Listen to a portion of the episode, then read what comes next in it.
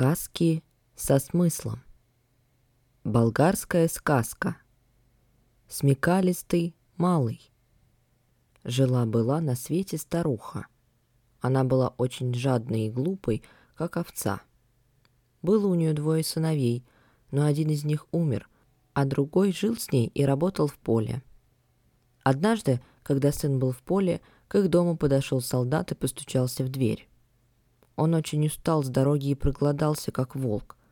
Старушка впустила солдата в дом и спросила, «Что тебе надо?» «Бабушка, позволь мне переночевать у вас», — ответил солдат. «Ох, сыночек, негде мне тебя положить». «Бабушка, дай мне тогда хоть что-нибудь поесть».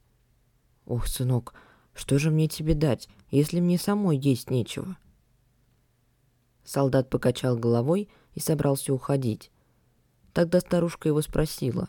«Солдатик, откуда же ты путь держишь?» «С того света», — ответил солдат. «С того света? А у меня там-то сынок умер в прошлом году.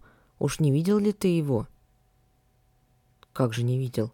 Он мой лучший друг. На одних нарах спали с ним». «А что же делает мой сыночек?» «Он, бабушка, — на том свете пасет журавлей. «Ой, бедняжка!» — вздохнула старуха. «Не повезло твоему сынку, бабушка, потому что журавли все в терновник забираются, а он бегает за ними, собирает на одно место и всю свою одежонку в клочья порвал.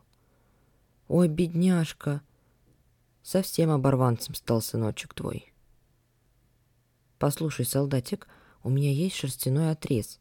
Окажи мне услугу. Отнеси его на тот свет и передай моему сыну, чтобы он сшил себе обновку».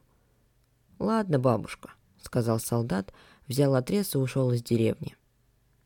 Вечером с поля вернулся сын старухи.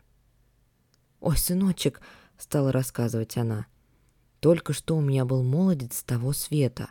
Я переслала с ним твоему покойному брату большой отрез». «Матушка, что же ты наделала? Вот возьму и уйду от тебя», — Пойду по белу свету, посмотрю, найдется ли женщина глупее тебя. Если найдется, я вернусь обратно и буду кормить и поить тебя до конца своей жизни. А если нет, не жди меня, потому что я больше не вернусь. Сын старушки вышел на дорогу и скоро скрылся из глаз. Шел-шел молодец, подошел к богатому дому. Заглянул он во двор. Там разгуливала свинья с двенадцатью поросятами. Вошел молодец во двор и давай поклоны свинье отвешивать. А хозяйка дома стояла на крыльце. Увидев, что делает парень, она засмеялась и приказала своей служанке. «Сбегай, Марийка, спроси, чего тот дуралей кланяется нашей свинье?» Марийка выбежала во двор и спросила паренька. «Эй, дуралей, чего ты кланяешься свинье?» «Прошу тебя», — ответил тот, — «скажи своей хозяйке, что я пришел пригласить на свадьбу вашу свинью. Она сестра нашей свиньи, а наша свинья выходит замуж. Вот ведь какое дело. Я прошу твою хозяйку согласиться и отпустить свинью на свадьбу вместе с поросятами». Узнав, зачем парень пришел, хозяйка так и покатилась со смеху. «Впервые вижу такого болвана», — проговорила она сквозь слезы. «Ладно уж, Отпущу я свинью на свадьбу, чтобы над ним люди потешились. Послушай, Марика, быстренько принаряди свинью, надень ей шляпу, дай ей мои бусы и скажи батраку, чтобы запряг телегу. Пусть видят соседи, что моя свинья на свадьбу не ходит пешком. Марийка нарядила свинью, и когда батрак посадил ее с двенадцатью поросятами в телегу, наш парень схватил узды и стегнул коней. В это время хозяин дома был на охоте. К вечеру он вернулся домой. Жена встретила его на крылечке и залилась смехом. «Ой, муженек, как жаль, что тебя не было дома, и ты не смог увидеть, что у нас тут приключилось. Зашел к нам во двор один парень и давай кланяться свинье.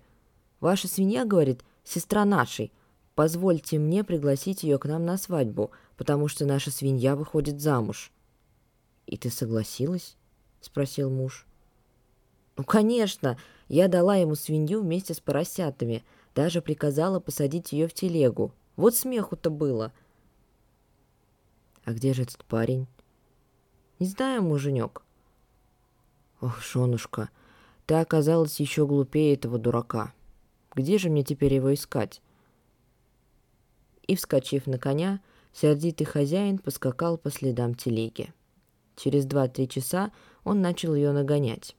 Молодец, смекнув, в чем дело, спрыгнул на землю, распряг лошадей и спрятал их в кусты. Потом вернулся на дорогу, снял с головы колпак и покрыл им гнилушку. Цадник подъехал к нему и крикнул. «Эй, молодец, не проезжал ли мимо один хитрец на телеге со свиньей и поросятками?» «Как же я не проезжал?» «Проезжал, только он уже далеко, три часа тому назад пронесся мимо меня». «В какую сторону он поехал? Смогу ли я его догнать?» «Вряд ли. Впереди много дорог, а ты не знаешь этого края», — задумался хозяин. «Послушай, добрый молодец», — взмолился он, — «догони-ка ты вора вместо меня. Если ты его догонишь, я тебя награжу». «Не могу, браток. Я стерегу хозяйского сокола». «А где этот сокол?» «Под моим колпаком». «Ну и отлично. Я постерегу его». «Да нет, брат, ты его упустишь, а эта птица мне дорога. Мой хозяин — человек с крутым нравом. Он с меня семь шкур спустит. Сколько же стоит эта птица? Тысячу левов. Договоримся так. Если я ее упущу, я заплачу тебе тысячу левов. Это ты только так говоришь, а потом с меня ответ. Какой же ты недоверчивый. Вот тебе тысячу левов, Возьми моего коня и догони этого пройдоху, а я буду сторожить сокола, потому что сил моих больше нет. Шагу не могу дальше сделать. Взял хитрый паренек деньги, вскочил на коня и скрылся в лесу, а хозяин сел на пенек и уставился на колпак. Солнце зашло, начало смеркаться, а молодец все не возвращается. «Посмотрю-ка я, что это за такой драгоценный сокол?» — подумал хозяин. Поднял он колпак и увидел гнилушку. «Ах, мошенник! Это верно тот самый парень, что обманул мою жену и увез свинью с поросятами, да и телегу в придачу». Поздно ночью обманутый хозяин вернулся домой. Улыбнулся он жене и сказал, «Послушай, женушка, твоя свинья — это и моя свинья. Пусть уж повеселится на свадьбе. Хватит нам ругаться а хитрый молодец привел домой коней и свинью с поросятками, да как крикнул «Матушка, я буду кормить и поить тебя еще сто лет. На этом свете живут люди глупее тебя, и все они в богатых домах обитают. Вот подарили мне три лошади, телегу, тысячу левов и свинью с двенадцатью поросятами». Закончился цикл болгарских народных сказок – Последней стала сказка под названием «Смекалистый малый», смысл которой вот в чем. Необходимо быть бдительным человеком и не верить всему, что говорят незнакомцы. Стоит проверить несколько раз правдивость их слов, ведь они могут оказаться просто обманщиками, у которых цель – заполучить что-либо обманным путем. Спасибо за прослушивание, подписывайтесь на телеграм-канал, чтобы быть в курсе всех новостей, касающихся этого подкаста. Услышимся в следующем выпуске –